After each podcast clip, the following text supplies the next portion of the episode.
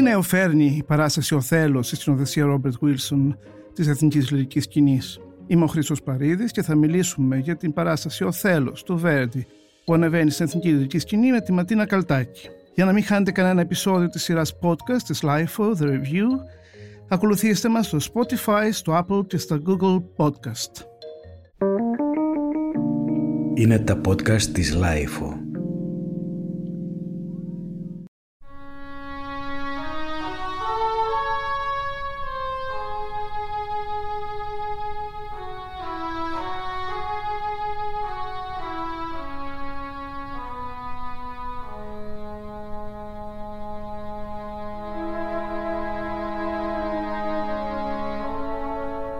Ματίνα είδε χθες το βράδυ τον Οθέλο, εγώ τον είδα στην πρεμιέρα. Ε, είναι μια παράσταση εντυπωσιακή, όπως πάντα ο Ρόμπερτ Βίλσον έχει μια μακρά πορεία στην υψηλή αισθητική ε, σε ό,τι έχει κάνει μέχρι τώρα. Ένας σκηνοθέτης που ξεκίνησε από τη δεκαετία του 60 με ιδιαίτερα πρωτοποριακές για την εποχή παραστάσεις στο θέατρο. Αργότερα προσθέθηκε η όπερα και πια είναι ε, ένα όνομα που παίζει στις μεγαλύτερες όπερες του, του πλανήτη. Έχει ε, στο ενεργητικό του πολύ εντυπωσιακές παραστάσεις στο παρελθόν. Έχει κάνει μια αξιομνημόνευτη αίδα. Ο Θέλος είδαμε αυτές τις μέρες και συνεχίζει να παίζεται. Είναι μια παράσταση που ανέβηκε στο Baden-Baden και τώρα πια και στην Εθνική Λυρική Σκηνή στο, ε, στο κέντρο Νιάρχος στην Αθήνα. Είναι μια παράσταση η οποία ε, φαντάζομαι ότι θα, θα γύρει πολλές ε, ε, ερωτήσεις στον κόσμο που παρακολουθεί όπερα γιατί είναι συνήθως άνθρωποι που έχουν μια συγκεκριμένη αισθητική άνθρωποι οι οποίοι είναι κάποιας ηλικίας και έχουν συνηθίσει σε πιο, ακόμα πιο παραδοσιακά ανεβάσματα στο παρελθόν. Ο Βέρντι είναι ένας συνθέτης με ιδιαίτερο πάθος που ίσως να μην πηγαίνει απόλυτα με το ύφος στην οθεσία του Βίλσον Εμένα προσωπικά μου άρεσε η παράσταση. Τη βρήκα λυτή για το είδος παραστάσεων που έχω δει στο παρελθόν από τον Βίλσον. Εσύ τι νομίζεις; Λοιπόν, μου έθεσες ε, διάφορα θέματα ενδιαφέροντα προς σχολιασμό. Θα τα πιάσουμε λίγο, όχι με σειρά, έτσι όπως προκύπτουν από τη συζήτηση. Λοιπόν, ε, ανέφερες το κοινό, ότι το κοινό της όπερας, ας μιλήσουμε για το αθηναϊκό κοινό, είναι πιο συντηρητικό ως προς ε, τις αισθητικές του αναζητήσεις, έχει συνηθίσει σε παραστάσεις πιο κλασικές, πιο συντηρητικές κλπ. Η πρώτη μου παρατήρηση είναι ότι το κοινό της όπερας, ειδικά από τότε που άνοιξε η, το καινού, ο καινούριος χώρος, ο, αυτό το υπέροχο θέατρο κάτω στο κέντρο πολιτισμού Ίδρυμα Σταύρος Νιάρχος, έχει διευρυνθεί εντυπωσιακά, έχουν μπει πολύ νεότεροι άνθρωποι, κάθε φορά που πηγαίνω στη λυρική σε παράσταση όπερα το διαπιστώνω, ε, αυτό σημαίνει ότι δεν μπορούμε να, να μιλάμε για το παραδοσιακό και συμβατικό κοινό της όπερας στην Ελλάδα γιατί και αυτό πια δεν ισχύει. Ο κόσμος και δι της όπερας που μπορεί δηλαδή να ανταπεξέλθει και σε ένα ακριβό εισιτήριο, έχει ταξιδέψει και στο εξωτερικό ή εν πάση περιπτώσει έχει τη δυνατότητα να πληροφορείται για τις μεγάλες και σπουδαίες παραστάσεις όπερας στα μεγάλα ευρωπαϊκά λυρικά θέατρα. Οπότε θέλω να πω δεν εκπλήσει κανέναν πια νομίζω, ε, μία έτσι πιο διαφορετική, πιο εικονοκλαστική ε, σκηνοθεσία ε, μιας παράστασης του Βέρντι. Έχεις απόλυτο δίκιο Ματίνα μου, αλλά μην ξεχνάς ότι υπάρχει ένα μέρος του κοινού εκεί έξω το οποίο ενδιαφέρεται λιγότερο για τις σκηνοθετικές προσεγγίσεις και πολύ πιο περισσότερο για τις αποδόσεις των μουσικών και των τραγουδιστών. Από την άλλη υπάρχει το μεγάλο κοινό των νεαρότερων ηλικιών που όντως ταξιδεύει, ξέρει πολύ καλά παραστάσεις ε, που έχει δει στις μεγάλες μητροπόλεις της Ευρώπης, της Αμερικής. Ε, ακόμα και στο ίντερνετ παρακολουθούν ολόκληρες όπερες πια παίζονται online. Ναι, ο Bob Wilson δεν τους είναι κάτι νέο. Είναι κάτι που το ξέρουν πολύ καλά και ε, εν μέρη μπορείς να πει κανείς ότι θεωρείται πια και κλασικός. Ακριβώς. Λοιπόν, ε, σε σχέση με αυτό που είπες για τον κόσμο που πηγαίνει να ακούσει μουσική, έχω την εντύπωση ότι και αυτό έχει αλλάξει. Με πιο δεδομένο ότι αν θέλεις να ακούσεις τέλεια ερμηνεία όπερας, ο πιο ασφαλής τρόπος είναι να βάλεις το CD και να ακούσεις την όπερα ηχογραφημένη.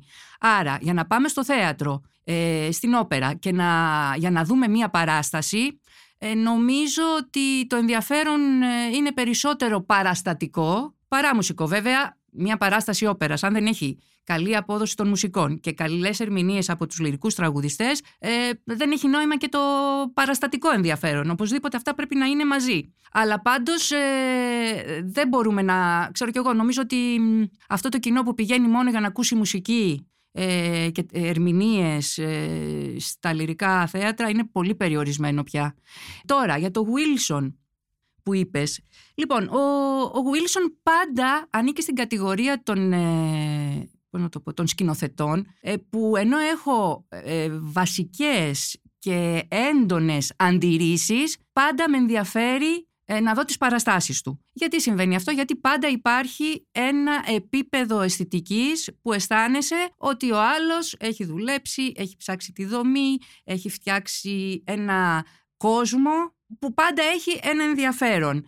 Ε, δεν αισθάνεσαι δηλαδή προδομένος. Αισθάνομαι όμως συχνά προδομένη γιατί έχουμε δει και πολλά πράγματα σε σκηνοθεσία ε, Wilson, όχι βέβαια στη λυρική γιατί είναι η πρώτη του συνεργασία με την Εθνική Λυρική Σκηνή, αλλά στο Εθνικό Θέατρο, στο Φεστιβάλ Αθηνών. Είχα δει, αν, δεν ξέρω αν ήσουν και εσύ, ε, τη δεκαετία του 90 στο Ευρωπαϊκό Πολιτιστικό Κέντρο Δελφών μια Περσεφόνη που είχε κάνει ναι, δεν το έχω δει. Στο στάδιο των Δελφών ε, που ήταν κάτι πολύ εντυπωσιακό, θύμιζε πάρα πολύ ε, Παπαϊωάννου, μάλλον ο Παπαϊωάννου εμπνεύστηκε Έχει από τον Wilson. Έχει αρκετά μοτίβα Τέλος του πάντων, Wilson, αλλά προς για να μην τιμή χαθούμε, ε, θέλω να πω ότι δεν ξέρω τι νόημα έχει να καταλήγεις σε έναν σκηνικό κώδικα που αντιμετωπίζει με τον ίδιο ή παρόμοιο ή αντίστοιχο τρόπο τα πλέον διαφορετικά πράγματα. Δηλαδή από ένα συμβατικό θεατρικό έργο, ενώ κλασικό θεατρικό έργο, ένα πιο μοντέρνο θεατρικό έργο, ε, παραστάσεις ε, ποιητικές όπως ήταν αν θυμάσαι στο Berliner Ensemble τα σονέτα που έκανε του Σέξπιρ που ήταν συγκλονιστική παράσταση και φτάνουμε στην όπερα που όλα βλέπεις ότι κάπως μέσα από ένα φίλτρο ομογενοποιούνται. Ναι, έχεις δίκιο, αλλά αυτός είναι ο Ρόμπερτ Βίρσον. Έχει παγιώσει ένα στυλ, ε, μια αισθητική άποψη η οποία είναι αναγνωρίσιμη και αγαπητή, έχει ένα κοινό διεθνές. Οι όπερες ανά τον κόσμο ενδιαφέρονται για τη δική του προσέγγιση σε κλασικά έργα. Ε, ακόμα κι αν ε, δεν είναι πάντα τόσο πετυχημένα, ε, αλλά πάντα είναι εντυπωσιακά. Είναι, έχουν πάντα τρομερό ενδιαφέρον. Ας πούμε, κοίτα να δεις, εδώ στην Αθήνα, στην Λυρική. Με το που κάθεσαι στο, στην πλατεία, βλέπεις αυτό το υπέροχο, τεράστιο, ελέφαντα. λαβωμένο ελέφαντα, που μάλιστα είναι ένα υπέροχο βίντεο γιατί τρεμοπαίζει το, το μάτι του ελέφαντα και πιάνει η πρώτη σκηνή είναι το, ένα ομοίωμα του ελέφαντα που σε, σε προειδεάζει για μια εντυπωσιακή παράσταση τουλάχιστον από άποψη σκηνογραφίας. Ε. Λοιπόν, αυτό δεν είναι κάτι έξυπνο, αλλά για να τραβήξει τον ενδιαφέρον που δεν έχει όμως συνέχεια και μετά με το που τελειώνει αυτό κατευθείαν μεταβαίνουμε στο γνωστό σύμπαν του Bob Wilson. Μα και ο Λέφαντας είναι μέρος του σύμπαντος του, του Wilson και, και κατά κάποιο τρόπο... Τι τρόπο σου λέει τι θα δεις. Δηλαδή θα, τι... δεις θα δεις την ιστορία ενός ναι. λαβωμένου ελέφαντα. Αυτό Άλλωστε... είναι ή είναι the elephant in the room; Ε, το λέει ο ίδιος. Ναι, το, λέει, το, το, έχει πει ο ίδιος. Ότι γι' αυτόν ο Εθέλος είναι ένας ελέφαντας που έχει καταρρεύσει. Που καταραίει. Και όχι ένας λέοντας όπως λέει ο Ιάγο. Νομίζω ότι ήταν σαφές από το πρώτο λεπτό που εγώ το είδα. Δηλαδή κατάλαβα ότι αυτό αυτό θα δούμε και αυτό ε, είναι, νομίζω διατρέχει την σκηνοθεσία. Δηλαδή ο Θέλος μονίμως είναι ένας άνθρωπος που καταλαβαίνεις ότι νιώθει μειονεκτικά. Ότι...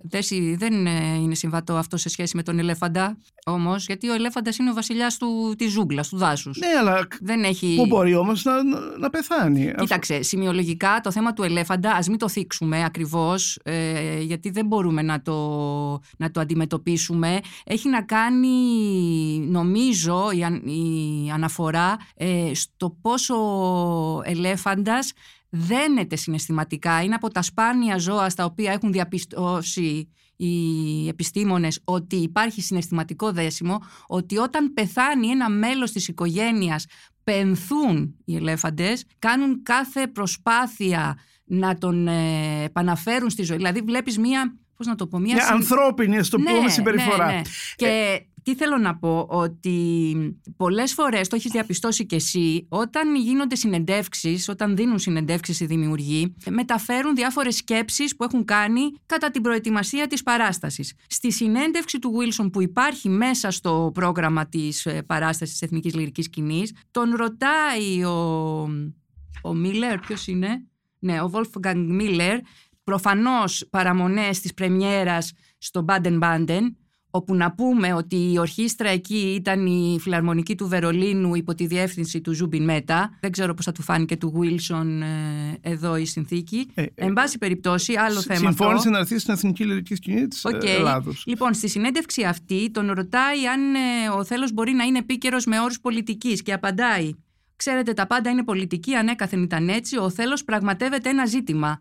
Πώς είναι να είναι κανείς ξένος, μια σύγκρουση που σίγουρα είναι σύγχρονη αλλά και κλασική; Τέλος πάντων, δηλαδή τι διαπιστώνουμε, κατά τη γνώμη μου; Μα αυτό δεν είναι μειονεκτικό. Ναι, είναι μειονεκτικό, αλλά το ζήτημα του Οθέλου Χριστό δεν είναι το αν είναι ξένος.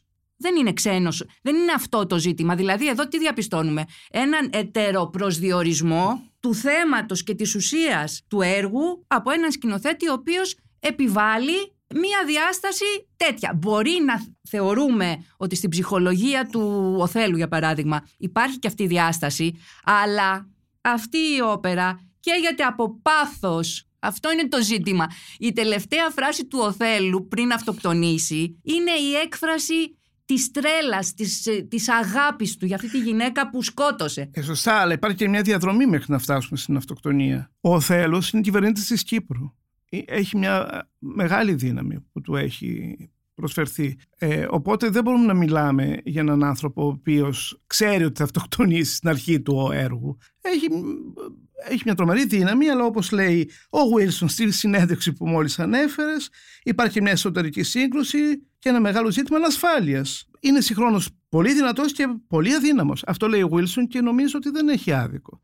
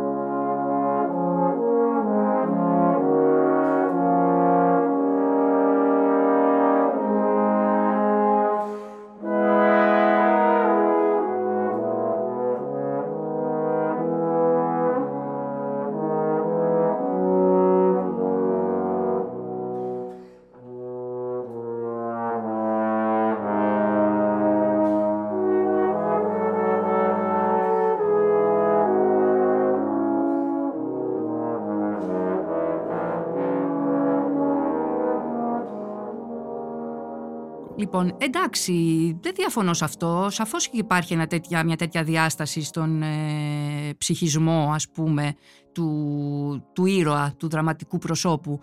Ωστόσο, τίποτα από όλα αυτά δεν διαπιστώνεται στην ε, σκηνική προσέγγιση του Wilson, ο οποίος βέβαια το τεκμηριώνει αυτό, Δηλαδή δεν υπάρχει πάθος, δεν υπάρχει στιγμή ανθρώπινης ε, αδυναμίας, δεν υπάρχει πτώση. Είναι απόλυτα δομημένες οι κινήσεις, οι στάσεις, τα πάντα είναι σχεδόν ας πούμε γεωμετρικά και μαθηματικά ε, τακτοποιημένα επί σκηνής. Ε, οπότε ναι, πραγματικά εκεί μπορεί να πει κανείς ότι υπάρχει μία ε, αντίφαση σε σχέση με το ήθος του έργου και το ήθος και το ύφος της σκηνοθεσίας. Ωστόσο, επειδή στην εποχή του everything goes που ζούμε κάθε τι μπορεί να δικαιολογηθεί, μπορεί να δικαιολογηθεί και αυτή η επιλογή. Με ποιο τρόπο; Ξέρουμε ότι η όπερα έχει ένα δομικό, ένα εγγενές ε, στοιχείο που την χαρακτηρίζει και αυτό είναι το υπερλογικό στοιχείο. Δηλαδή, τα πάντα, η ιστορία, αλλά και κάθε τι που σκέφτονται και αισθάνονται οι ήρωες ε, εξελίσσεται και προχωράει μέσω της μουσικής, μέσω των τραγουδιών. Δεν υπάρχει ρεαλισμός, δεν υπάρχει ψυχολογική μελέτη. Θα ήταν δηλαδή, ε, τι να το πω, παράτερο να ζητάς ε, ψυχολογική ερμηνεία από έναν τραγουδιστή της όπερας. Ε, οπότε ως προς αυτό, ο σκηνικός κώδικας του Wilson ταιριάζει πάρα πολύ στην όπερα. Δηλαδή νομίζω ότι είναι πιο καλές οι, σκηνοθεσίες, οι σκηνοθεσίες όπερας του Wilson παρά οι θεατρικές τους σκηνοθεσίες.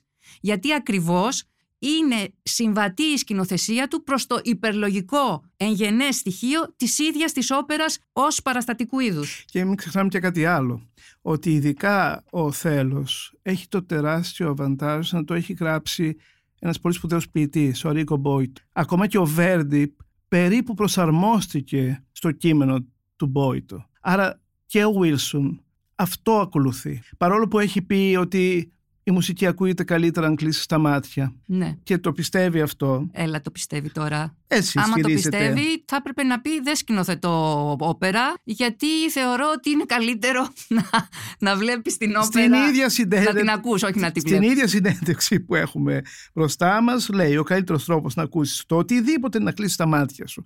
Ε, εντάξει, προφανώς ε, αντιφάσκει κάπως. Αλλά έχει και κάποιο δίκιο. Δηλαδή η μουσική πάνω απ' όλα είναι μουσική ε, που δημιουργεί, ε, που δημιουργεί φαντασία και εικόνες στη φαντασία του κάθε ακροατή. Ναι. Εγώ θεωρώ αυτή την παράσταση λυτή σε σχέση με το τι έχει κάνει στο παρελθόν Πρόσεξε, ο Wilson. Λυτή ή ξέρεις κάθε λέξη μπορεί να χρησιμοποιηθεί με παρόμοιο ή και πιο έντονα αντιθετικό τρόπο. Λυτή ή ανέμπνευστη σε σχέση με αυτά που έχουμε δει του Wilson.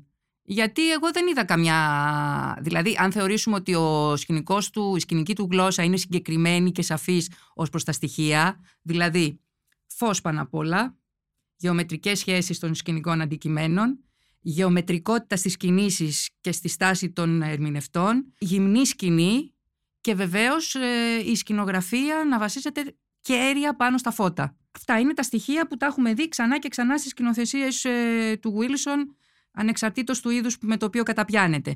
Λοιπόν, εσύ τι είπες, λυτή. Εγώ αναρωτιέμαι μήπως ήταν ανέμπνευστη, γιατί είναι, είναι το λιγότερο, ε, το λιγότερο εντυπωσιακό ε, σκηνικά έργο του Wilson που έχω δει. Αυτό και είναι. αντόψα και κάποιες αδυναμίες. Θα μου πεις τώρα αυτό είναι λεπτομέρεια. Ε, μα είναι λεπτομέρεια να βγάζεις τη Δυσδεμόνα από την αρχή μέχρι το τέλος με το ίδιο κουστούμι που είναι σαν γύψινο και με αυτό το γύψινο κοστούμι να πέφτει και στο κρεβάτι της δολοφονίας που θα σκοτωθεί. Δηλαδή δεν θα μπορούσε να βάλει κάτι άλλο ας πούμε λίγο πιο ανάλαφρο και να πέσει στο κρεβάτι για να τη δολοφονήσει Δεν- ο άνδρας της. Δεν μπορώ να ξέρω γιατί έκανε αυτή την επιλογή ο Wilson, αλλά ναι, θεωρώ ότι είναι λυτή. Ανέπνευστη μπορεί να πεις και αυτό, αλλά έχει στη φερέτρα του πάρα πολλά από την μακραιωνή ιστορία του. Στην όπερα θα μπορούσε να α, υιοθετήσει κάτι δικό του. Εγώ πρώτο είδα ο ο Wilson στο, στη δεκαετία του 80 στη Νέα Υόρκη στο το Einstein on the Beach. Έχω δει το, τη- το μαρτύριο του Σαν Σεμπαστιάν στο Παρίσι, μια μεγαλειώδη παράσταση. Ήταν πάντα απίστευτα φορτωμένες με ατέλειωτα ευρήματα που κόστιζαν, δηλαδή υπερβολές ε, που εντυπωσίαζαν τρομερά εκείνη τα χρόνια. Έτσι, έτσι δημιούργησε ένα μεγάλο μύθο διεθνές ο Βίλσον. Ακόμα και η Οδύσσια στο εθνικό. Δεν ήταν μια φτηνή παράσταση, μια λιτή παράσταση. Είχε ατέλειωτες αλλαγές σκηνικών και κοστούμιων. Νομίζω δεν σου είχε αρέσει ιδιαίτερα, αλλά ήταν μια εντυπωσιακή πάλι παραγωγή, έτσι δεν είναι; Όχι, οι παραγωγές του πάντα είναι. Ναι. Ε, είναι αυτή σε επίπεδο. είναι σε, σε σχέση με όλα αυτά που έχουμε δει στο παρελθόν και έχει κάνει και ξέρουμε, ακόμα και δεν τα έχουμε δει, έχουμε δει φωτογραφίες, έχουμε ενημερωθεί. Είναι μια σχετικά λιτή παράσταση. Ε, έχει όλα αυτά που τον χαρακτηρίζουν, τα στοιχεία, έχεις δίκιο, αλλά αυτά για αυτόν φαντάζομαι ότι είναι ένα, πολύ, ένα δεύτερο σώμα. Δηλαδή δεν είναι κάτι που επινοεί τώρα, το, το επαναλαμβάνει. Αυτό περιμένει και ένα θέατρο που τον καλεί. Α, οπότε αυτή η παράσταση, ναι, θεωρώ ήταν μια λυτή. Αν ήταν ανέμπνευστη, του το συγχωρώ. Είναι ένας άνθρωπος 80 χρονών με μια πολύ μεγάλη πορεία πίσω του. Επίσης θέλει πάντα να περιορίζει την, α, μ, τα έργα τους σε, σε μια διανομή σχετικά περιορισμένη. Δηλαδή έχω δει όπερα από τον Πίτερ Μπρούχ που ήταν επίσης μεγαλειώδη έργα σε, σε φόρμα όπερας δωματίου που κρατάς την ουσία, πας στο πυρήνα του έργου.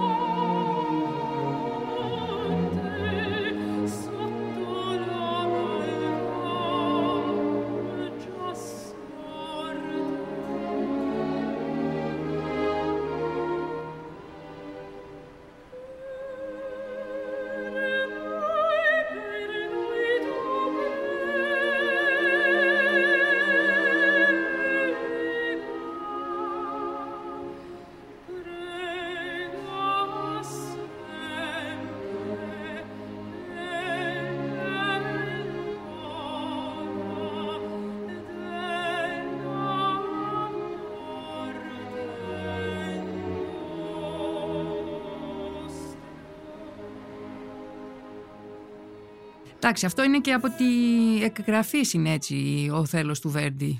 Αν εξαιρέσεις τα χοροδιακά, από ένα σημείο και ύστερα εξελίσσεται σε χώρους ας πούμε εσωτερικούς.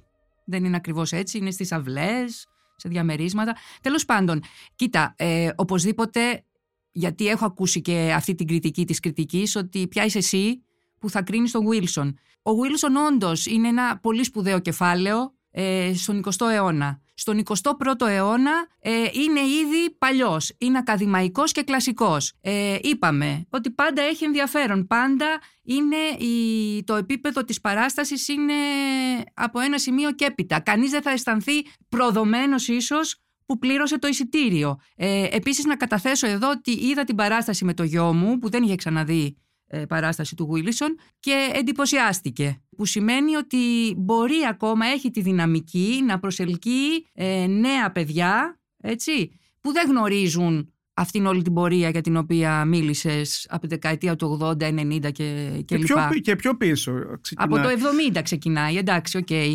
Ε, μου φάνηκε αστείο που κάποιος φίλος μου, μου μίλησε πολύ απαξιωτικά για τον Βίλσον, ότι είναι μια πολύ παλιά ιστορία, για ποιο λόγο να τον δούμε. Και θυμήθηκα ότι λίγο παλιότερα μιλούσαν το ίδιο απαξιωτικά διεθνώς μάλιστα για τον Τζεφιρέλη. Όταν πια ο Τζεφιρέλη κατέκτησε το τελείως ακαδημαϊκό θέατρο, είχε πια κατακτήσει ε, μια, ένα μια μπαγκέτα σκηνοθετική που είχε πολύ συνέστημα και πολύ φορτωμένα σκηνικά. Συμβαίνει ακριβώς το αντίθετο με τον Wilson. Δεν υπάρχει συνέστημα και υπάρχει minimal ε, σκηνικό και... Καλά, υπό μία έννοια minimal, οπτικά εννοώ.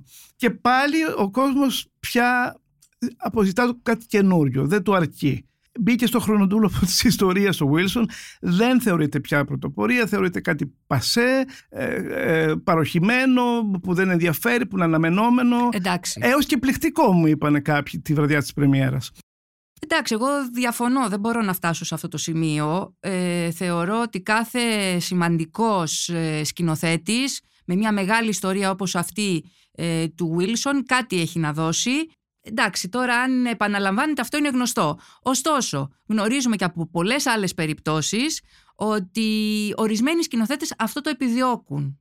Επιδιώκουν να έχουν μία γλώσσα ε, εντελώς ε, αναγνωρίσιμη γιατί έτσι αυξάνεται η αγοραστική αξία. Δηλαδή ξέρουν τα φεστιβάλ και τα μεγάλα θέατρα ότι το προϊόν θα είναι ενός επίπεδου τέτοιου που να δικαιολογεί τις απαιτήσεις του κοινού τους. Ωστόσο δεν ξέρω, ε, είμαι λίγο πιο ρομαντική. Περιμένω από τους ε, σκηνοθέτες μία προσέγγιση που να, πώς να το πω, να τιμά το έργο. Για να τιμήσεις το συγκεκριμένο έργο, κατά τη γνώμη μου, πρέπει με κάποιο τρόπο να μπορέσεις να διαφοροποιήσεις την προσέγγιση του από τις προηγούμενες προσεγγίσεις που έχεις κάνει άλλων διαφορετικών έργων. Επανέρχομαι δηλαδή στο ίδιο. Και νομίζω ότι με την περίπτωση του Wilson επιβεβαιώνεται αυτή η βασική θεωρία του του ΕΚΟ, ήδη από τη δεκαετία του 60, από το Κίνσορες και Θεράποντες, ότι διαπιστώνουμε ότι το μέλλον και η τύχη της πρωτοπορίας στις καλές στιγμές αυτής είναι να, να την οικειοποιηθεί η μεσαία τάξη και να την κάνει το δικό της αισθητικό πρότυπο. Δηλαδή εκεί που είσαι πρωτοπορία, εκεί ξαφνικά ε, γίνεσαι ε, αγαπητός και δημοφιλής σε ανθρώπους που δεν έχουν καμία ιδιαίτερη σχέση με την όπερα ή με το θέατρο, αλλά παρακολουθούν το, την event culture. Τι παίζει, τι είναι μοντέρνο, τι ακούγεται, και η λυρική ήταν γεμάτη και είναι γεμάτη όλες, όλες τις παραστάσεις αυτές του Wilson. Όχι, okay, αλλά αυτό δεν είναι απαραίτητα κακό. Είναι, ίσως είναι και κατάκτηση. Ναι, αυτό έχει ενδιαφέρον που λες. Για εξήγησε το λίγο, πες το λίγο πιο... Ότι η πρωτοπορία γιατί να είναι μόνο για την ελίτ; Ας κάποια στιγμή ας γίνει προϊόν και ας καταναλωθεί από, τα, από, από μεγα... ευρύτερα μέλη. Ε, ναι, δεν, δεν είναι τόσο. Και, ναι, και... Απλώς να μην γράφουμε συνέχεια ο ερετικός, ο εικονοκλάστης, ο πρωτοποριακός, γιατί αυτά έχουν μετατοπιστεί πια στις περιπτώσεις του Κουίλσον, της Αμπράμοβιτς, άλλων δημιουργών που είναι άνω των 75 και πλέον ε, απολαμβάνουν την αναγνώριση που έχουν πετύχει μέσα στις δεκαετίες. Ναι, ήδη νομίζω ότι έχει δεκαταστηθεί ο Βίλσον από τον ε, Καστελούτσι. Είδα τη Μα εντάξει τώρα, στα ευρωπαϊκά φεστιβάλ όπερας ε, υπάρχουν πια, συμβαίνουν παραστάσεις συγκλονιστικές, ε, ναι, απόλυτα... Ναι, να πούμε όμως ότι τον Βίλσον τον μιμήθηκαν πάρα πολύ Ναι, Δηλαδή- γι' αυτό έχει τη θέση του. Αυτό σου λέω. Ότι Ναι, έχει ναι. τη θέση του στην ιστορία των, σκην- των παραστατικών τεχνών του 20ου αιώνα. Απλώς πλέον δεν είναι, δεν είναι στο peak πια αυτός ο τρόπος. Όχι, δεν είναι στο peak. Είναι ο Ρόμπερτ Βίλσον. Αυτό. Είναι ένα τοτέμ. Ε, να, πριν κλείσουμε τη κουβέντα μας, να κάνουμε και μια μικρή αναφορά. Μικρή που δεν θα έπρεπε να είναι μικρή, θα πρέπει να είναι μεγαλύτερη, αλλά ε, εμείς είμαστε λίγο πιο πολύ του θεάτρου. Στο μουσικό μέρος, Ναι. Δεν μπορώ να το κρίνω, δεν, είμαι, δεν έχω τόση μεγάλη εξοικείωση, αλλά μου φαίνεται ότι ήταν ε, υψηλού επίπεδου και οι φωνές και η απόδοση της α, α, ορχήστρας και ας μην ήταν η φιλαρμονική του Βερολίνου Ωραία. Συμφωνώ. αλλά βέβαια τη βραδιά που παρακολούθησα εγώ την παράσταση ήταν πρεμιέρα και ακούστηκαν και γιουχαίσματα, ακούστηκαν και έσχος, παρουσία της Προέδρου της Δημοκρατίας, ε, Ο παρουσία... Βίλσον ήταν. Ο Wilson ήταν επί σκηνής, ναι, αλλά νομίζω ότι αυτό συνηθίζεται στην όπερα. Να, να υπάρχουν πάντα αντίπαλοι, ε, ενδεχομένως ε, ανταγωνιστές των ε, τρα- τραγουδιστών, των ε, άνθρωποι που δεν συμφωνούν με τις επιλογές του, της ε, κάθε Εντάξει, όπερας. Δεν ξέρω, γιατί, δεν ξέρω τι τους ενόχλησε τόσο πολύ. Γιατί... Τους ενόχλησε αυτό που σου είπα, νομίζω, Χρήστο. Δεν υπάρχει ίχνος πάθους σε αυτή την παράσταση. Α, ναι, ναι. Αυτό ναι, το κατανοώ. Το κατανοώ. Αλλά α, όπως είπαμε, αυ- αυτό περιμένεις από τον Και να σου πω Ρόμπερτ και Wilson. κάτι, εντάξει, ίσως να μην είναι πολύ ευχάριστο να, ακου- να ακούγεται έσχος, α, όμως είναι και αυτό μια ένδειξη ζωντάνιας. Ναι, βεβαίως. Ίσως θα έπρεπε λίγο να το, να το θέλουμε κιόλας αυτό, να υπάρχουν ε, αντιδράσεις, εφόσον βέβαια δεν διαλύεται το, το σύμπαν. Εν- Αλλά- ε, ναι, αυτή η παράσταση είναι μια, μια καλή παράσταση. Δεν μπορεί Ναι, να, ναι. ένα Και έσχος επίσης, να την επειδή ακυρώσει. Αναφέρθηκε στους τραγουδιστές, ε, να πούμε για την πραγματικά έξοχη ερμηνεία του Τάση Χριστογιαννόπουλου στον Ιάγο, που είναι και το κεντρικό πρόσωπο σε αυτή την όπερα. Ναι, αυτό δεν το είπαμε καθόλου. Ήταν ότι καταπληκτικός. ο- ο- Γιατί ήταν καταπληκτικός, γιατί μπόρεσε να ακυρώσει τη μάσκα του Wilson. Για τους ε, θεατές που ίσως δεν έχουν εικόνα, ε, ο Wilson πολύ συχνά χρησιμοποιεί έντονο μακιγιάζ ε, που λειτουργεί σαν μάσκα. Λοιπόν, ο Τάσης Χριστογιαννόπουλος στο ρόλο του Ιάγου κατόρθωσε να ακυρώσει αυτή τη λειτουργία του μακιγιάζ και να δώσει δραματικότητα. Ήταν ο μόνος που πέτυχε να δώσει, να αντιμετωπίσει και να αποδώσει δραματικά το ρόλο του. Ήταν πάρα πολύ καλός. παρόλους τους περιορισμούς των τελετουργικών κινήσεων του Wilson. Ναι, οι άλλοι δεν το κατάφεραν, ας πούμε. Αλλά νομίζω. πρέπει να πούμε όμως και ότι ο Ιάγος είναι το μεγάλο ε, χαρτί αυτής της όπερας. Φυσικά. Δηλαδή ο Βέρντι κοντροχτυπήθηκε πολύ με τον εαυτό του αν θα ονομάσει την όπερα Ιάγο ή Οθέλο. Ναι, έτσι είναι. Ακόμα και στο θεατρικό έργο του Σέξπιρ, ο Ιάγος είναι στην πραγματικότητα το κεντρικό πρόσωπο, γιατί συμβαίνει το εξής, και ίσως να τελειώσω εγώ με αυτό εδώ. Ε, το κακό είναι πιο γοητευτικό από το καλό και ο Ιάγος έχει αυτή την, ε, τη δύναμη του κακού, την εκ, εκμαυλιστική δύναμη του κακού, να χειρίζεται τους πάντες με τον τρόπο που ο ίδιος επιδιώκει και να κινεί την ιστορία βάσει ακριβώς του, του σχεδίου του. Δηλαδή, ε, κατά μία έννοια χειραγωγεί, φυσικά και χειραγωγεί τον Οθέλο και οδηγεί τα πράγματα εκεί που ακριβώς θέλει. Άρα ο πρωταγωνιστής είναι αυτός, ασχέτως που ο άλλος αυτοκτονεί και γίνεται και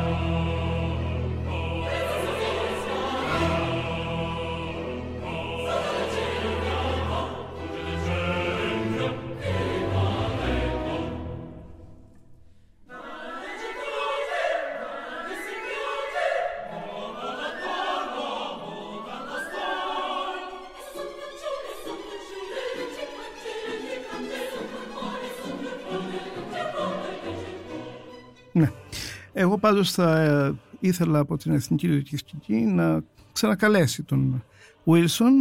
Ναι, γιατί όχι; Πόσοι υπάρχουν σκηνοθέτες σε αυτού του επίπεδου διεθνώς; Κοίταξε, είδαμε Αμπράμοβιτς, είδαμε Βίλσον. Α δούμε και νεότερη γενιά τώρα των καλών σκηνοθετών που κινούνται στα ευρωπαϊκά φεστιβάλ και λυρικά θέατρα. Νομίζω και μετά ότι πάλι από καιρό, γιατί όχι; Έχει τη δυνατότητα η- με τόσο μεγάλο ρεπερτόριο κάθε χρόνο να καλεί. Εγώ θα προτιμούσα να καλέσει το Λάνθιμο να κάνει σκηνοθεσία όπερας. Ναι, Θα ήθελα λίγο να κατεβούμε σε, στο μέσο όρο τον ηλικιακό. μάλιστα. Ήδη ο Λάνθιμος έχει, θα μας παρουσιάσει ένα πολύ σημαντικό project το Μάιο. Ο- Κινηματογραφικό είναι. ανάθεση της λυρικής. Ε, Φαντάζομαι ότι με κάποιο τρόπο συνομιλεί με την όπερα ή με τη μουσική, εν πάση περιπτώσει. Λοιπόν, Ματίνα, ευχαριστώ πολύ που τα είπαμε. Και εγώ ευχαριστώ για την πρόσκληση. Να βλέπουμε ωραίες παραστάσεις. Ήταν ένα ακόμα επεισόδιο της σειράς The Review της LIFO και σήμερα μιλήσαμε με την ε, κριτικό θέατρο Ματίνα Καλτάκη για την παράσταση «Ο Θέλος» του Βέρντι που ανεβαίνει στην Εθνική Λυρικής Σκηνή σε συνοδεσία Robert Wilson. Για να μην χάνετε κανένα επεισόδιο της σειράς podcast της LIFO The Review ακολουθήστε μας στο Spotify, στο Apple και στο Google Podcast. Ηχοληψία, επεξεργασία και επιμέλεια, Φαίδωνας Κτενάς και Μερόπη Κοκκίνη.